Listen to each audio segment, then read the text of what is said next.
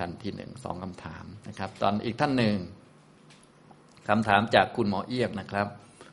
เรียนถามปัญหาสิ้นเดือนธันวาคมหกสิบห้าภาคบ่ายครับกรอบโดยรวมของคำสอนในพระพุทธศาสนาคือชีวิตที่เกี่ยวข้องกันนิยามทั้งห้าสุดที่ธรรมนิยามหรือไม่และจิ๊กซอของอิทัปปัจจยตาปฏิจจสมุปบาทไตรลักษณ์รวมถึงอริยสัจสี่นั้นจะวางลงในกรอบต้องสอดคล้องตามเรียงกับนิยามนั้นได้หรือไม่อย่างไรกราบขอบพระคุณท่านอาจารย์อย่างสูงครับกราบสวัสดีปีใหม่ครับอันนี้แบบสวัสดีไว้ก่อนสงสัยจะไม่มากราบอาจารย์แล้วมั้งปีใหม่นี่ ตัวใครตัวมัน กราบวันนี้เลยประมาณนั้น ปีหน้าค่อยว่ากันใหม่ อันนี้นะครับถามถึงเรื่องเกี่ยวกับนิยามห้านะที่สุดมันสุดที่ธรรมนิยามหรือไม่อ่าก็ถูกแล้วนะ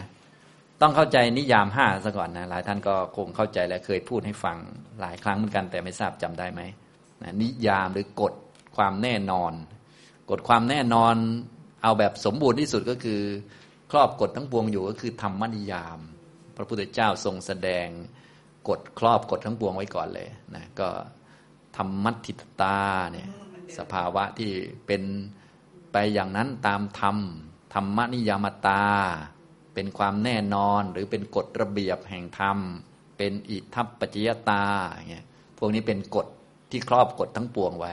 ครอบสิ่งทั้งปวงไว้เลยพูดองค์รวมของสภาวธรรมทั้งสังคตะทั้งอสังคตะรวมอยู่ในนี้หมดเลยเป็นกฎที่ครอบกฎทั้งปวงนะก็ฉะนั้นกฎแห่งธรรมหรือธรรมนิยามกฎที่ครอบกฎทั้งปวงก็คือกฎอิทัปปัจจยตานั่นเองนะอย่างนี้หรือเราจะเขียนยาวๆก็ได้กฎอิทัปปัจจยตาปฏิจจสมุปบาทอย่างนี้ก็ได้แต่ปฏิจจสมุปบาทเขาจะครอบเฉพาะเรื่องทุกข์กับความไม่เกิดของทุกข์ความเกิดของทุกข์ล้วนๆกับความไม่เกิดของทุกข์ล้วนๆเขาวางระบบเขาไว้เท่านี้แต่อิทัปปัจจยตาเขาจะครอบสูงขึ้นไปกว่านี้เอาทั้งปวงมาเลยทุกระบบมาเลยนะฉะนั้นฉะนั้นถ้าเราพูดแบบกว้างๆก่อนนะกฎที่ครอบกฎทั้งปวงก็คือกฎอิทัปปัจจยตานะแต่อิทัปปัจจยตาที่เราควรทราบก็เอาแค่ปฏิจจสมุปบาทก็พอนะและปฏิจจสมุปบาทแล้วก็เอาเฉพาะความเกิดขึ้นแห่งทุกข์กับความไม่เกิดของทุกข์คืออริยสัจสี่ก็พออันนี้ก็คือมันโยงกันอยู่ฉะนั้นเราไม่ต้องเข้าใจกฎมากก็เข้าใจอริยสัจสี่ก็ก็ถือว่าเข้าใจกฎระดับหนึ่งเพียงพอที่จะหมดกิเลสก็โอเคแล้วใครเก่งกว่านั้นจะมาสายปฏิจจสมุปบาทยาวใครจะมาอิทัปปัจจยตาเพิ่มก็ถือว่าเป็นปัญญาของแต่ละคนก็ก็ไม่ว่ากันแต่ให้ให้เอาแค่ตรงนั้นก่อนก็พออย่างนี้นี่ก็เป็นเรื่องกฎทั้งปวงนะก็คือกฎแห่งธรรมหรือธรรมนิยามแต่คำว่านิยามหรือว่ากฎหลักๆนี่มันจะมีอยู่ห้ากฎนะครับนะไม่ทราบจำได้กันไหมอันที่หนึ่งเขาเรียกว่าอุตุนิยามนิยามห้าหรือกฎนะกฎธรรมชาติระเบียบของธรรมระเบียบของสิ่งต่างๆที่มันเป็นไปอย่างนั้นตามเงื่อนไขนะมีอยู่ห้าอย่างนะนิยามแปลว่าความแน่นอนของเงื่อนไขของเหตุของผลที่มันต้องเป็นอย่างนั้นอันที่หนึ่งก็คืออุตุนิยามความแน่นอนของอุตุคือดินฟ้าอากาศระบบที่มันเป็นความต่างศักย์สูงความต่างศักย์ต่ำลมฟ้าอากาศเนี่ยมันเป็นอย่างนี้ของมันที่เราเห็นนั่นแหละนะอุตุนิยามพวกนี้ก็จะเป็นกฎเกี่ยวกับระบบฟิสิกส์นะที่เราเรียนตามอะไรต่อมีอะไรต่างๆน้ำขึ้นน้ำลงโน่นนี่นั่นระบบฟิสิกส์ต่างๆนะโยนก้อนหินอะไรกฎแรงดึงดูดโน่นนี่นั่นนะอะไรต่อมีอะไรเนี่ยกฎฟิสิกส์ทั้งหลายที่เราเรียนตามวิทยาศาสตร์เนี่ยก็เรียกอุตุอุตุนิยามนะกฎในเรื่องดินฟ้าอากาศความเย็นความร้อนความต่างศักย์สูงต่ำอะไรต่อมีอะไรความเร็วความช้าของสิ่งต่างๆนะครับอันที่สองคือพีชนิยามกฎของพืชพันธุ์หรือว่าความเกี่ยวเนื่องของพีชะก็คือตัวที่สามารถเพาะเชื้อของตัวเองออกมาได้ไม่ว่าจะเป็นพืชก็สามารถมีพีชะอยู่ข้างในเม็ดพืชหรืออยู่ในลำต้นเกิดขึ้นมาได้หรือในคนก็มียีนมีอะไรต่างๆโครโมโซม เอ็กซ์ เอ็กซ์ วาย นู่นนี่นั่นอันนี้ก็เป็นกฎเกณฑ์เกี่ยวกับระเบียบที่เราเอามาเรียนเป็นบางส่วนเป็นชีววิทยาแต่ว่าพีชะมันเหนือกว่าชีววิทยานะมันก็คือระบบที่เกี่ยวกับที่สิ่งที่มีพีชะสืบต่อเชื้อสายของมันได้ต้นไม้ก็สืบต้นไม้คนก็สืบคนสัตว์ก็มีสืบสัตว์อยู่ในนั้นนะอย่างนี้ ทำตรงนี้นะฉะนั้นความเป็นคนเนี่ยความเป็นคนแม้จะเป็นสมมุติมันก็มีพีชาของมันนะความเป็นคนเนี่ยเราก็เลยมีบรรพบุรุษต่างๆแต่ว่าโดยกรรมของพวกเราเนี่ยกับบรรพบุรุษเนี่ยคนละกรรมกันนะแต่ว่าตัวพีชานี่ตัวเดียวกันเห็นไหมมันเป็นต่อเนื่องกันเราก็เลยมีโรคจากบรรพบุรุษมีนั่นมีนี่แต่กรรมจากบรรพบุรุษเราไม่มีนะเห็นไหมมันมันคนละกฎกันกฎมันมารวมกันอยู่แต่ถ้าเราไม่พูดกฎพวกนี้ก็คืออิทัปปัจจยตารวมหมดเลยรวมทุกกฎอยู่ในอันเดียวกันเป็นธรรมะฉะนั้นที่เรามาเกี่ยวข้องกับโลกเนี่ยเราไม่ได้เกี่ยวกฎเดียวนะไม่ใช่ว่ากฎแห่งกรรมฉันมามันมันกฎเดียวเสร็จไม่ใช่งั้นนะมันมีกฎของพีชะด้วยเราต้องรับเชื้อโรคจากบรรพบุรุษมาด้วยจากยีนนู่นนี่นั่นด้วย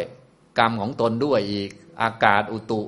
เย็นร้อนนู่นนี่นั่นสิ่งแวดล้อมอะไรต่อมีอะไรอาหารที่เรากินลงไปเนี่ยมีผลต่อผิวหน้าผิวตาต่างๆนะลองกินมะละกอสุกเยอะๆเข้าไปเป็นไงเหลืองอ้อยเลย มันเป็นไปหมดเลย จะบอกว่าดิฉันเกิดมาผิวขาวไม่ใช่คุณเล่นกินมะละกอซะเยอะอย่างเงี้ยเห็นไหม คือมันมันมันหลายกฎเกณฑ์นะแล้วเราพูดอันเดียวก็อิทัปปัจจยตาไปแต่ว่าอันนี้ถ้าเราแยกมันจะเป็นอย่างนี้นะดินฟ้าอากาศต่างๆผิวแห้งผิวเหือดก็เนี่ยเนี่ยที่มันลมเย็นตีเข้าไปอะไรเงี้ยนะ พี เอ็ม สองจุดห้า อะไรเงี้ยเดี่ยงเป็นแถวเลยนะก็อุตุนิยามพีชะก็เป็นเกี่ยวกับพืชพันธุ์เกี่ยวกับเชื้อดังนั้นพวกเราก็ได้เชื้อมาจากนู่นนี่นั่นนะแล้วก็สืบต่อกันมาเรื่อยๆสัตว์ต่างๆก็มีเชื้อเชื้อโรคโน้นเชื้อโรคนี้นะในอวัยวะชิ้นส่วนที่เชื้อเขาก็สืบเชื้อต่างๆนานามีพีชะเยอะแยะในนี้สืบเชื้อของเขาแต่วิญญาณนี่มันเกิดดับอยู่แต่ว่าเชื้อมันก็ยังไปอยู่เหมือนคนน่ะเหมือนคนก็มีเชื้อของคนอยู่แต่วิญญาณของคนมันก็เห็นไหมวิญญาณเป็นจิตนิยามแต่พีชะนี่เป็นอีกกฎหนึ่งกฎของระบบชีววิทยานะพวกชีววิทยาที่เขาเรียนเรื่องคนเกิดนี่นั่นเขาก็เลยเรียนเรื่องพีชะแต่เขาไม่ได้เรียนเรื่องจิตนิยามและไม่ได้เรียนเรื่องกรรมนิยามอีกนะมันมันเลยมันเลยครอบไม่ได้มันมันเรียนแค่ส่วนหนึ่งเอามาอธิบายส่วนหนึ่งนี่มัน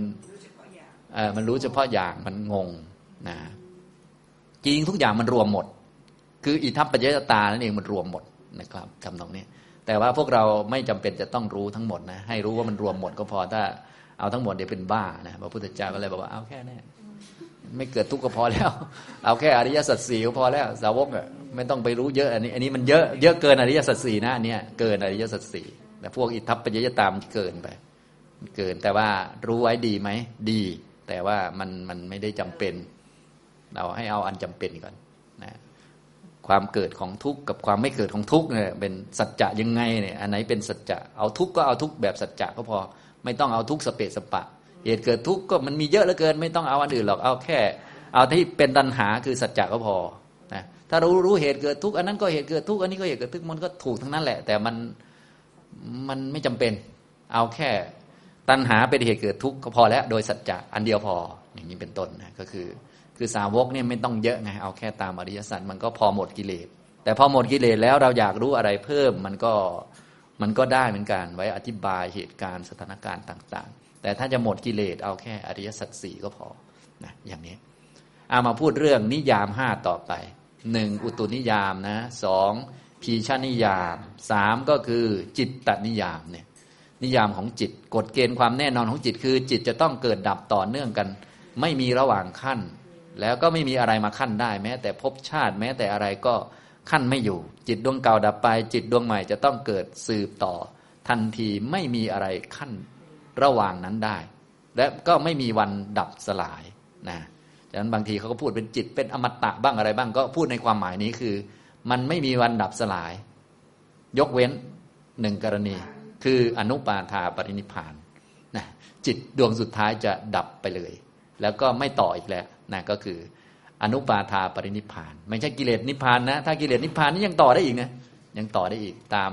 กรรมเก่าที่ต่อไปเหมือนพระพุทธเจ้าของเรากิเลสนิพพานที่ใต้ต้นโพใช่ไหมจิตก็ยังต่อไปอีกสี่สิบห้าพรรษาต้องนู่นกุสินาราเนี่ยนั้นแน่นอนละอันนั้นคืออนุปาทาปรินิพพานฉะนั้นถ้าพูดถึงยอดหรือว่าสุดเนี่ยก็คือเนี่ยกฎเห็นไหมอิทัปปัจจยตาเมื่อสิ่งนี้ไม่มีสิ่งนี้ก็ไม่มี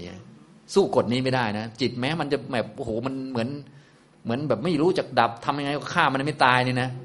มันก็ยังสู้อิทัปปยตาเมื่ออันนี้ไม่มีคุณก็ไม่มีเหมือนกันสู้ไม่ได้อิทัปปยตามันเลยครอบทุกอย่างไว้ครอบทุกเรื่องเลยทั้งเรื่องระดับสังคตะทั้งเรื่องระดับอสังคตะคือนิพพานนิพพานคือภาวะปราศจากเงื่อนไขทั้งปวงเนี่ยพอถึงภาวะที่ปราศจากเงื่อนไขโดยประการทั้งปวงอนุปาทาปรินิพพานนี้แม้แต่วิญญาณก็ไม่ต่อนะคิดดูนะวิญญาณเนี่ยจะบอกว่ามันมันเก่งที่สุดในจักรวาลแล้วก็ว่าได้นะเพราะว่ามีแต่มันนี่แหละรู้นู่นรู้นี่รู้นั่นรู้นี่เข้าฌานออกนู่นไปนรกขึ้นสวรรค์มีแต่เขานะเนี่ย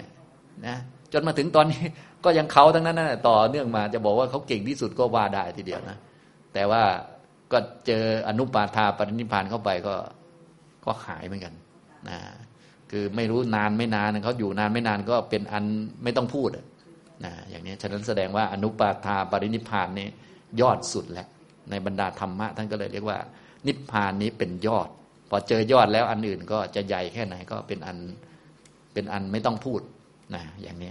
ไม่ต้องพูดว่าอยู่ในวัฏฏะมันนานหรือไม่นาน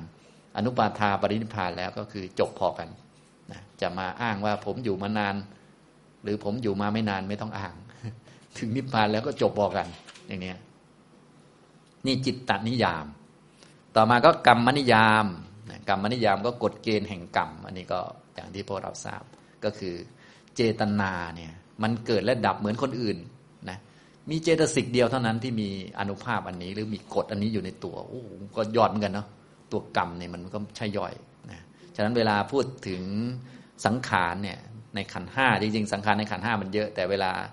ท่านพูดถึงในแง่ยกตัวอย่างส่วนใหญ่ท่านก็จะเอาตัวกรรมหรือตัวเจตนาเนี่ยมาเป็นตัวที่เป็นสังขารเพราะมันเป็นหัวหน้าเขาจริงๆแล้วมันมีกฎของมันโดยเฉพาะเลยนอกจากอยู่ตามกฎของคนอื่นๆแล้วคนอื่นๆอยู่ตามกฎของนู่นเจตนาก็ไปอยู่กับเขาและยังมีกฎของตัวเองอีกแยกต่างหากจากคนอื่นด้วยก็คือกฎแห่งกรรมนั่นเองนะเจตนามันเกิดแล้วมันดับก็จริงนะดับแล้วไม่กลับมาอีกก็จริงแต่ว่ามันเหมือนมีปัจจัยเอาไว้เมื่อเหตุปัจจัยพร้อมคุณจะต้องรับผลคุณออกจากมันไม่ได้เป็นไงแสนชาติที่แล้วทำไปให้คุณทำก่อนเลยให้คุณฆ่าสัตว์ให้คุณด่าคนโน้นคนนี้บ่นคนโน้นคนนี้พูดคำหยาบพูดไปก่อนแล้วพูดแล้วก็ดับไปด้วยเหมือนอันอื่นแหละเหมือนโมโหชาวบ้านนั่นแหละอ่าแล้วแล้วคุณออกจากจากมันไม่ได้คุณจะไปตรงไหนก็ออกไม่ได้คุณจะอยู่ในทะเลก็ออกไม่ได้คุณไปบนฟ้าก็ออกไม่ได้ขนาดเป็นพระอริยะยังออกไม่ได้ให้ดูกรรมอะขนาดนั้นนะเป็นพระพุทธเจ้าแต่ก็สู้อนุปาทานิพพานไม่ได้อยู่ดี ขณะเป็นพระพุทธเจ้าเวลาท่านเอามาเล่านี่นะโอ้ยเราเคยด่าคนนั้นคนนี้เลยโดนอะไรอย่างนี้นะมีแต่ย้อนอดีตเป็นนานโอ้ยเขาปล่อยเออเขาปล่อยให้ทำตั้งนานเนี่ยตอนเป็นนักเลงสมัยนั้นสมัยนี้เราไปด่าไปทุบตีคนนั้นคนนี้เพิ่งมาโดนเนี่ยนี่มีแต่เรื่องนานๆทั้งนั้นใช่ใช่มีมีแต่พระพุทธเจ้าที่จับคู่กันได้ถูกที่สุดแล้วก็มั่นใจได้ที่สุดมันเป็นกรรมวิปากญาณคนที่มีกรรมวิปากญาณมีแต่พระพุทธเจ้าถามว่าคนอื่นจับแมทช์แล้วมันมีโอกาสถูกไหมคำว่ามีโอกาสถูกมันก็คู่กับมีโอกาสผิดนะเออใช่ไหมถึงแต่ของพระพุทธเจ้านี่มันแน่นอนอยู่แล้วเลยฉะนั้นก็ก็ก็ถ้ามันฟังดูแล้วเข้าเหตุเข้าผลแล้วก็หย่อนๆไปแต่อย่าไปคิดว่าคนอื่นพูดแล้วมันจะขนาดนั้นมันจะแน่นอนมั่นใจได้อะไรขนาดนั้นนะเพราะว่าเรื่องกรรมวิปากญาณเนี่ยมันเป็นญาณของพระพุทธเจ้าไม่ไม่ใช่ญาณของคนอื่นกรรมวิปากญาณนั่นคือญาณที่รู้วิบากแห่งกรรมว่าวิบากนี้เกิดจากกรรมนี้กรรมนี้กรรมนี้นะคือเวลาที่เราได้รับสิ่งต่างๆนี่นะพวกการเห็นการได้ยินการรับรู้เนี่ยมันเป็นวิบากใช่ไหมแล้ววิบากนี้เกิดจากกรรมอะไรผู้ที่รู้จริงๆและชี้ได้ที่สุดก็คือพระพุทธเจ้าตรงแน่นอนสมบูรณ์อ่าท้าวความได้หมดนะว่า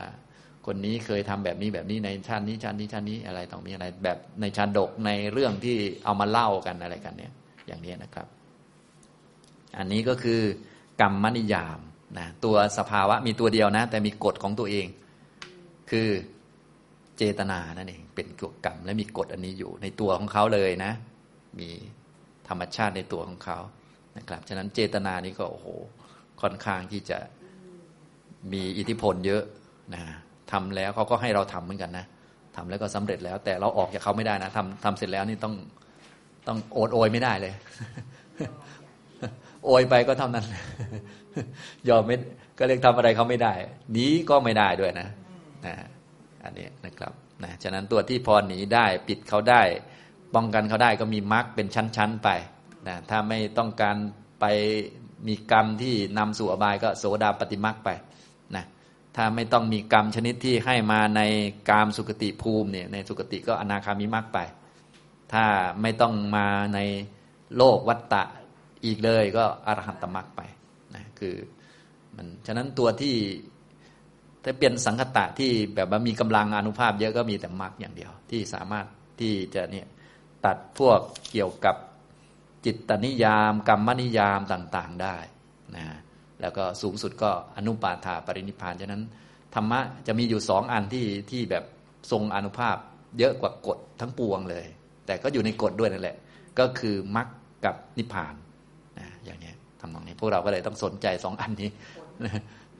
อย่างนี้ทำนองนี้นะครับอันนี้จนอันสุดท้ายก็คือธรรมนิยามธรรมนิยามก็กฎทุกอันนั่นแหละแต่พูดองค์รวมไปเลยก็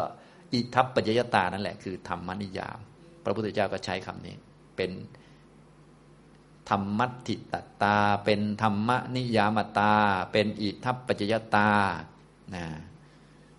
เมื่อสิ่งนี้มีสิ่งนี้ย่อมมีเพราะความเกิดขึ้นของสิ่งนี้สิ่งนี้ย่อมเกิดขึ้นเมื่อสิ่งนี้ไม่มีสิ่งนี้ย่อมไม่มีเพราะความหมดไปของสิ่งนี้สิ่งนี้ย่อมหมดไปอิมัตสมิงสติอิดังโหติอิมัตสุปปาดาอิดังอุปัชชติอิมัตสมิงอสติอิดังนโหติอิมัตสนิโรธาอิดังนิรุจฉติอันนี้คือธรรมนิยามกฎที่ครอบกฎทั้งปวงใช้คำนิดเดียวนะแต่ครอบทุกอันหมดเลยครอบทุกอันฮะต้องเขียนอีกเหรอเขียนเปิดเอาดีกว่าอิมัตสมิงสติอิดังโหติอิมัตสุปาดาอิดังอุปัชชติอิมัตสมิงอาสติอิดังนะโหติอิมัตสนิโรธาอิดังนิรุจฉตินะอ่ามีสี่มีฝ่ายเกิดกับฝ่ายดับนะอย่างนี้ฝ่ายดับสมบูรณ์ไร้เงื่อนไขก็คือฝ่ายนิพพานฝ่ายเกิดคือฝ่ายสังคตะธรรมะก็เลยมีแค่สองไงเป็นสังคตะกับอสังคตะนะมีสังขารกับนิพพานมีเท่านี้มีทุกข์กับไม่ทุกข์อย่างนี้นะครับนี่คือธรรมนิยามหรือกฎทั้งปวงนะทีนี้ที่ท่านถามเนี่ยนิยามห้าสุดที่ธรรมนิยามหรือไม่ถูกต้องแล้วนะธรรมนิยามคือเขาครอบครอบไว้ครอบทุกอันไว้นะนั้นจิ๊กซอของอิทัปปัจจยตาปฏิจจสมุปบาทนะปฏิจจสมุปบาทนี้ก็คืออิทัปปัจจยตาส่วนหนึ่งแต่เอาเฉพาะประเด็นเรื่องความเกิดขึ้น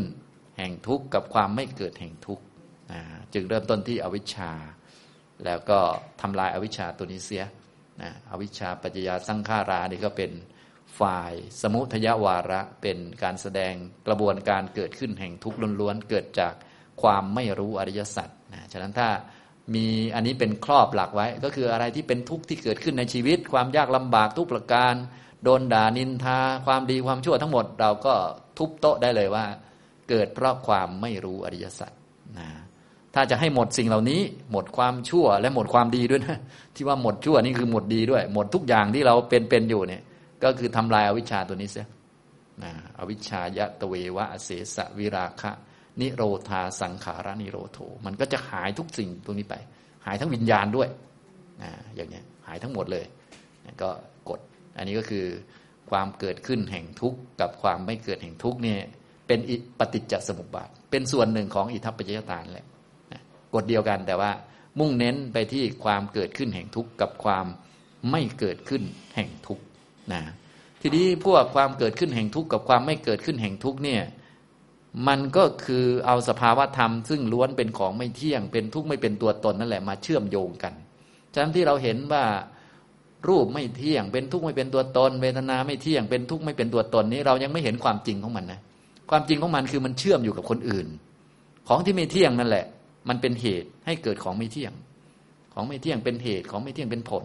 เราก็เลยต้องรู้จักกฎครอบมันไว้ด้วยหลังจากเรารู้จักตัวมันแล้วรู้จักรูปไม่เที่ยงเป็นทุกข์ไม่เป็นตัวตนฉะนั้นพวกกฎสามัญลักษณะหรือว่ากฎไตรลักษณ์เนี่ยพวกอนิจจลักษณะทุกขลักษณะแล้วก็อนัตตลักษณะมันก็เลยเป็นกฎย่อยอยู่ในนี้ถูกครอบด้วยกฎใหญ่อีกทีหนึ่งนะอย่างนี้นะกฎสามัญลักษณะเพื่อให้เราเข้าใจตัวลักษณะสามัญของธรรมทั้งปวงและธรรมทั้งปวงนี้มันเชื่อมกันอยู่กับอันอื่นมันไม่ได้อยู่เดียวๆอย่างนี้ก็อวิชชานั่นแหละมันก็ไม่เที่ยงมันเป็นทุกข์มันไม่เป็นตัวตนแต่มันเป็นเหตุให้เกิดสังขารไอ้สังขารคือเจตนามันก็ไม่เที่ยงเป็นทุกข์ไม่เป็นตัวตนแต่มันเป็นเหตุให้เกิดวิญญาณเนี่ยพวกนี้มันเป็นตัวให้เกิดทุกข์หมุนวนอยู่เห็นไหมเนี่ยอย่างนี้มันก็เชื่อมโยงกันจนมาถึงเรื่องอริยสัจสี่นะก็เอากฎอันนี้แหละมาตั้งขึ้นมาเพื่อที่จะมีวัตถุประสงค์ให้พุทธบริษัทเนี่ยเข้าใจง่ายๆแล้วก็ได้รับประโยชน์จากธรรมะอย่างแท้จริงและปฏิบัติถูกได้ด้วยนะจึงมาตั้งอริยสัจขึ้นก็คือเอาเรื่องความเกิดขึ้นของทุกข์ล้วนๆกับความไม่เกิดของทุกข์ล้วนๆนี่มาตั้งขึ้นมาเพราะว่าตัวหลักคืออิทัปปัจจยตาปฏิจจสมุปบาทใช่ไหมครอบทั้งปวงไว้สังคตะอสังคตะครอบแล้วก็อ่ะมุ่งเน้นเฉพาะเรื่องความเกิดของทุกข์กับความไม่เกิดของทุกข์ก็เอาอันนี้มาเพื่อให้เข้าใจง่ายก็ตั้งเป็นเน้นไปที่ความเกิดขึ้นของทุกข์ใช่ไหมก็ต้องรู้จักทุกข์ก่อนเพราะทุกข์มันเกิดได้ใช่ไหมอ่าก็ทุกข์เอาทุกขสัจมาทีนี้ทุกข์มันเกิดจากเหตุก็คือเอาสมุทัยสัจคือตัณหามาเพราะมันดูได้ง่ายเพราะถ้าไปดูอวิชชาความไม่รู้อริยสัจตามกระบวนการปฏิจจสมุปบาทเนี่ยมันรู้ได้ยากเพราะว่าพวกเรานี้เกิดจากอวิชชาอยู่แล้วจะไปดูอวิชชาเลยนี่มันไม่ได้จะต้องดูตัณหาเนี่ยพอเข้าใจไหมนะเพราะพวกเราตัวพวกเราเนี่ยทุกอย่างจนกระทั่งเนี่ยที่มาปฏิบัติสมาธิวิปัสสนาเนี่ยถ้าไม่มีอวิชชาก็ไม่ต้องมาเกิดจะไปดูมันเลยโดยตรงก็ไม่ได้จะต้องรู้ผ่านตัณหานะอย่างนี้นะเราก็ค่อยๆเรียนรู้มากขึ้นฝึกมากขึ้นก็พอรู้จักทุกข์รู้จักตัณหาความรู้นี้ก็อ๋อก็จะทำลายความไม่รู้ไปในตัวเองเห็นไหมนะการรู้จักว่าตัณหาเป็นเหตุเกิดทุกข์นี่ก็จะทำลายอวิชชาไปด้วยตัวของมันเองเลยต่อมาก็ทุกข์ควรกำหนดรอบรู้ก็ทำลายอวิชชาไปในตัวเองสมุทัยคือตัณหาควรละก็ทำลายอวิชชาไปในตัวเองเห็นไหมเนี่ยอาศัยความรู้เรื่องทุกข์เรื่องเหตุเกิดทุกข์ตามระบบตรงนี้ก็จะทำลายอวิชชาไปได้เลยนะรู้จักนิพพานนะรู้จักมรรคมีองค์แปดนะก็เป็นอริยสัจสี่ก็เป็นเรื่องของตามอริยสัจสี่อยู่ในกรอบนั่นเองนะอย่างนี้นะครับงั้นถ้าพูดตามแบบนี้พูดแบบเอาแบบกฎระเบียบสูงสุดมาก็ธรรมนิยามอิทัปปัจจยตาปฏิจจสมุปบาทแสดงเรื่องความเกิดขึ้นของทุกข์กับความไม่เกิดของทุกข์โยงมาสู่เรื่องอริยสัจสี่นะที่พวกเราจะต้องเรียนรู้ให้ได้ตรงนี้นะพอรู้ตรงนี้แล้วไอ้เรื่องที่รายละเอียดว่าจะลึกไม่ลึกกว้างไม่กว้างอย่างไรก็ตามกำลังปัญญาของแต่ละคนนะอย่างนี้นะครับนะอันนี้ทีนี้การจะเข้าใจเรื่องอริยสัจสี่เรื่องภาวะต่างๆได้ดีขึ้นเราก็จะมีกฎสามัญของธรรมะเช่นไตรลักษณ์มาช่วยเสริมให้เราเข้าใจทุกข์ได้ดีขึ้นทุกข์เนี่ยมันคือรูปนามขันธ์ห้าเป็นของไม่เที่ยงเป็นทุกข์ไม่เป็นตัวตนว่างจากความเที่ยงเพราะมันไม่เที่ยงนะว่างจากความสุขเพราะมันเป็นทุกข์ว่างจากตัวตนเพราะมันไม่มีตัวไม่มีตนเนี่ยแล้วก็อาศัยกฎพวกนี้มาเรียนรู้มันนะครับทำตรงนี้นะอันนี้ท่านหมอเอียงได้ถามมากรอบโดยรวมของคำสอนในพระพุทธศาสนาคือชีวิตที่เกี่ยวข้องกันกับนิยามทั้งห้าสุดที่ธรรมนิยามหรือไม่ถูกแล้วนะสุดที่ตรงนี้แหละนะเป็นกฎระเบียบของธรรมะและจิ๊กซอของอิทัปปัจจยตาปฏิจจสมุปบาทไตรลักษณ์รวมถึงอริยสัจสี่นั้นจะวางลงในกรอบต้องสอดคล้องตามเรียงกับนิยามได้หรือไม่อย่างไรกราบขอบพระคุณท่านอาจารย์อย่างสูงครับกราบสวัสดีปีใหม่ครับนะอันนี้ก็คงจะพอรู้หลักว่าอะไรอยู่ตรงไหนอย่างไรนะก็ลองไปใส่ดูนะอิทัปปัจจยตาปฏิจจสมุปบาท เรื่องของอริยสัจสี่เรื่องของนิยามห้าซึ่งตัวหลักก็คือธรรมนิยามและนิยามอื่นมันไปอยู่ตรงไหนของสัจจะแต่ละข้ออะไรต่างๆเนี่ยนะพอจะมองออกมั้ยครับเนี่ย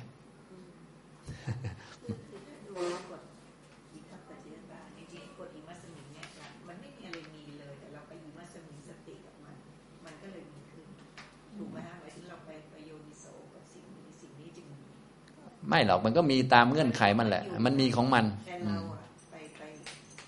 มันก็มีของมันตามธรรมชาติของมันนั่นแหละมีแต่ว่ามันไม่ได้มีลอยๆมันมีเพราะอีกอันมีอยู่อันอีกอันมีอีกอันก็เลยมีนะฉะนั้นเมื่อสิ่งนี้มีสิ่งนี้ก็เลยมีฉะนั้นไอ้สิ่งที่มีเนี่ยเราต้องรู้ว่าอันที่มันมีเนี่ยมันไม่ได้มีแบบลอยๆไม่ได้มีแบบเป็นตัวตนไม่ได้มีแบบเป็นผู้มีอำนาจหรือสร้างขึ้นมาด้วยตัวมันเองมันมีขึ้นมาจากอีกหลายๆอันที่มันมีเหมือนลมหายใจเข้าออกมีเนี่ยมันไม่ได้มีแบบแบบมีจริงๆแต่มันก็มีนั่นแหละมันมีมีจริงๆด้วยแต่ว่ามันมีโดยอาศัยธาตุอื่นอยู่นะฉะนั้นอย่างถ้าเราพูดแบบแบบเอาธาตุสี่มาตั้งแล้วก็อ่ะเมื่อสิ่งนี้มีสิ่งนี้จึงมีสิ่งนี้จึงมีนี่คือลมหายใจเข้าออกที่มันมีก็เพราะมีดินน้ำไฟลมก็เลยมีนะฮะอย่างนี้นะสลับกันก็ได้หรือเอาเจตจิตกับเจตสิกมาสลับกันไปมาก็ได้นะฉะนั้นเวลาเราอธิบายเนี่ยอาศัยพวกองค์ธรรมสภาวะประกอบเข้าเนี่ยมันก็จะช่วยเสริมความเข้าใจขึ้นนะอย่างนี้ฉะนั้นจะบอกว่าไม่มีมันก็ไม่ได้มันก็มีแต่มีเมื่อสิ่งหนึ่งมันมีจะบอกว่าไม่มีก็ไม่ได้ฉะนั้นทางพุทธศาสนาก็เลยเป็นแบบธรรมเทศนาแบบสายกลางแบบพอดีพอดีจะไม่ไปเข้าข้างมีไม่ไปเข้าข้างสิ่งทั้งปวงมีหรือสิ่งทั้งปวงไม่มีไม่ไปไม่ไปเข้าแบบนั้นเพราะว่ามีเมื่ออีกสิ่งหนึ่งมันมีจะบอกว่าไม่มีก็ไม่ได้ไม่มีเมื่ออีกสิ่งหนึ่งมันไม่มีอันนี้มันจึงไม่มีอย่างนี้มันจึงไม่ไปเข้าข้างสัสสตทิฏฐิหรืออุจเฉททิฏฐิไม่ไปเข้าข้างอัตถิตาหรือนัตถิตาไม่ไปเข้าข้างมีหรือเข้าข้างไม่มีธรรมเทศนาก็จะอยู่กลางๆอยู่พอดีพอดีกับหลักธรรมะที่มันเป็นอย่างนั้นนะไม่เป็นไปทางทิฏฐินะถ้ามันไปเข้าข้างอันใดอันหนึ่งมันมันก็ไม่พอดีกับธรรมะเพราะธรรมะมันไม่ได้เป็นอย่างนั้นพอไปเข้าข้างใดข้างหนึ่งเข้าข้างมีมันก็กลายเป็นทิฏฐิไปเข้าข้างไม่มีมันก็กลายเป็นทิฏฐิไปอย่างนี้ทำนองนี้นะครับนะเอาล่ะนะก็ตอบปัญหาคงพอสมควรแก่เวลานะครับ